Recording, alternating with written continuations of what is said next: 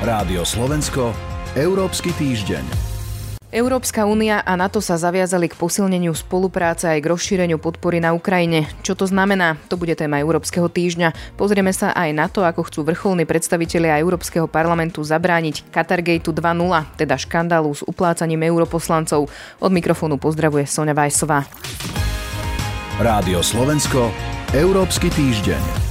Vrcholní predstavitelia Európskej únie a NATO sa v útorok spoločne zaviazali k posilneniu spolupráce aj k rozšíreniu podpory Ukrajine. Tému teraz rozoberiem s Luciou Jar z portálu Euraktiv. Dobrý deň. Dobrý deň. Na čom konkrétne sa teda vrcholní predstavitelia oboch inštitúcií dohodli? V prvom rade vyjadrila deklarácia podporu práve Ukrajine, už sme to spomínali, je veľmi kritická voči Rusku a jeho porušovaniu medzinárodného práva vo vojne, čo je taká špecifická vec na takúto deklaráciu, na čom teda aj EÚ, aj NATO sa výrazne zhodujú. Deklarácia tiež upozorňuje na výzvu, ktorú pre obe entity spôsobuje alebo predstavuje Čína. No a samozrejme sa vo veľkom odkazuje na to, čo už spolu EÚ a NATO robia. Rozbehnutých je totiž naozaj veľké množstvo iniciatív, konkrétne ide až o 74 oblastí. No a v budúcnosti sa plánuje spolupracovať v oblasti ochrany kritickej infraštruktúry, kyberbezpečnosti, disruptívnych technológií, vesmíru aj klimatickej zmeny a naozaj kritici hovoria, že ak má niekto 74 priorít, tak v podstate nemá ani jednu, takže obe entity vedia, že je treba na tých prioritách trochu viac popracovať. Ono nejde o prvú deklaráciu, už boli dve podpísané v rokoch 2016 a 2018. V čom je teda konkrétne táto deklarácia iná ako tie predchádzajúce? Text samostatnej dohody nie je nejakým obrovským prelomom vo vzťahu EÚ a NATO, ale napriek tomu sa tam objavilo niekoľko noviniek. Prvýkrát sa explicitne spomína Rusko a prvýkrát sa explicitne spomína aj Čína, čo je samozrejme výsledkom toho, že aj Únia, aj NATO otvorene vo svojich vlastných dokumentoch pomenúvajú to, že Rusko pre ne predstavuje hrozbu a Čína strategickú výzvu s potenciálom hrozbou sa aj stať. No a prvýkrát sa v deklarácii takéhoto typu spomína aj oblasť klímy, kde veľmi tlačí práve Európska únia, kde v poslednom roku odobrilo vlastne viacero iniciatív aj NATO.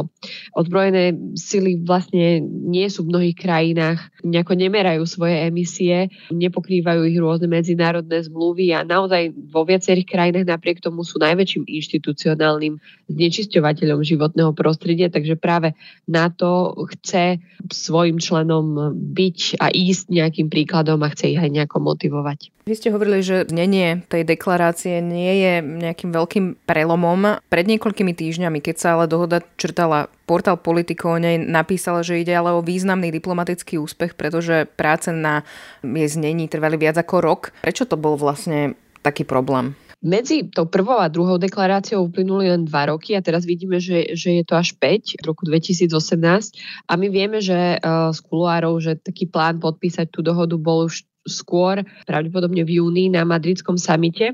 Ale čo sa dialo, sú také dve veci. Jednak, samozrejme, Ukrajina to je samostatná kapitola, ale a jednak sa spomínalo napätie medzi Tureckom a Cyprom, čo už je taká tradičná otázka, keď ide o spoluprácu EÚ a NATO, keďže Cyprus je členom EÚ, Turecko je zase členom NATO.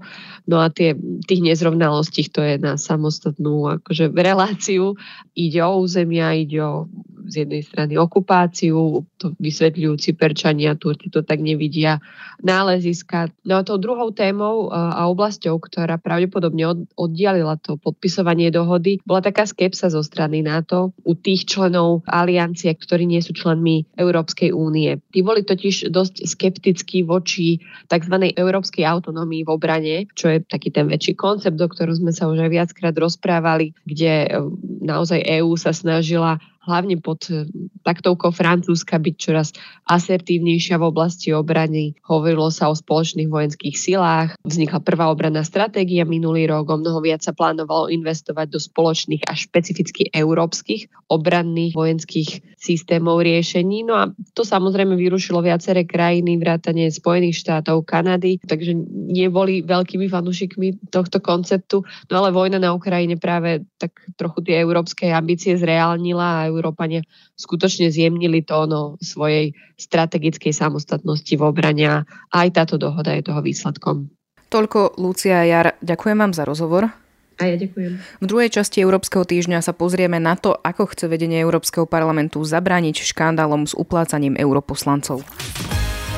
Rádio Slovensko, Európsky týždeň. Posledný mesiac v roku otriasol Európskym parlamentom korupčný škandál, ktorý dostal názov Qatargate, v ktorom mal Katar podplácať viacerých predstaviteľov Európskeho parlamentu. Ako chce inštitúcia sama zabrániť ďalšej Qatargate 2.0? Otázka pre Barbaru Zmuškovú z portálu Euraktiv. Dobrý deň. Dobrý deň. Šéfka Európskeho parlamentu Roberta Metzolová má podľa portálu Politico niekoľko návrhov, ktoré majú podobné škandály potlačiť. Čo sú to za návrhy vlastne? Také najkľúčovejšie, čo tam je, je napríklad, e, že členovia parlamentu, keď im skončí mandát, tak budú mať zákaz dva roky potom e, lobovať európske inštitúcie. E, tiež doteraz platili také pravidlá, že iba europoslanci, ktorí šéfovali veľkej legislatíve, museli deklarovať, s kým sa stretávajú, ale teraz sa to zmení, takže všetci europoslanci aj keď nešefujú tej legislatíve, budú musieť povedať, s kým oni diskutujú. Tiež budú zakázané tie neoficiálne skupiny priateľstva s tretím krajinami, kde mohlo dochádzať k nejakému ovplyvňovaniu, možno potenciálne aj k nejakému podplácaniu. A to, čo sa veľmi kritizovalo práve po tom Qatargate, že lobbysti z tretich krajín sa nemuseli zapisovať do transparentnostného registra, tak tiež e, táto loophole sa zacelí. A je to z vášho pohľadu niečo, čo môže pomôcť naozaj zabrániť tej prípadnej Qatargate 2.0? Ja súhlasím s tým, ako to zaramcovala Roberta Mecola, že keď niekoho lákajú tie peniaze a korupcia, tak mu ani tieto nové pravidlá v tom úplne nezabránia, a len že ponovom už bude vedieť, že ho tam čaká viacero, viacero kontrol, bude tam nový register transparentnosti, ktorý bude ľahšie dostupný, bude verejný a budú tí europoslanci vedieť, že sa nemôžu tak ľahko skryť ako predtým. V tomto smere je vlastne zaujímavé, že sami europoslanci tento týždeň diskutovali aj o zmenách, ktoré sa týkajú ochrany ich výsad, imunity aj imunitného konania. Povedzme si možno, že o čo ide a čo tie zmeny potom umožnia toto je z môjho pohľadu skôr taká formálna zmena, pretože dávajú si do rokovacieho poriadku, že aj európsky prokurátor môže požiadať o odstranenie imunity člena Európskeho parlamentu, čo tam doteraz nemali, napriek tomu, že e, tá inštitúcia už tú právomoc mala. Videli sme to vlastne, že aj v decembri hlavná Európska prokuratúrka požiadala o odstranenie imunity e, napríklad aj tej Evy Kylie. A teraz tí europoslanci musia veľmi rýchlo napraviť to, čo tam nemali, že ten ich rokovací poriadok nesedel s tým už, čo bola nejaká iná legislatíva. Takže vidieť naozaj, že doteraz tá transparentnosť a tá korupcia nebola najväčšia ich priorita a teraz musia doháňať to, čo zameškali. Je to ale istým spôsobom aj reakcia na ten škandál s Katarom alebo ide skôr o tú Európsku prokuratúru? Jednoznačne je to prepojené s týmto škandálom, keďže to je niečo, čo musia teraz urobiť na to, aby mohla byť odstranená tá imunita tých členov vlastne z ich radov a aby mohlo ísť vyšetrovanie tak, ako to chcú tá Európska prokuratúra ale bude sa to samozrejme môcť použiť aj do, budu, do budúcna, ak zase bude potreba niekomu odstrániť imunitu takýmto spôsobom.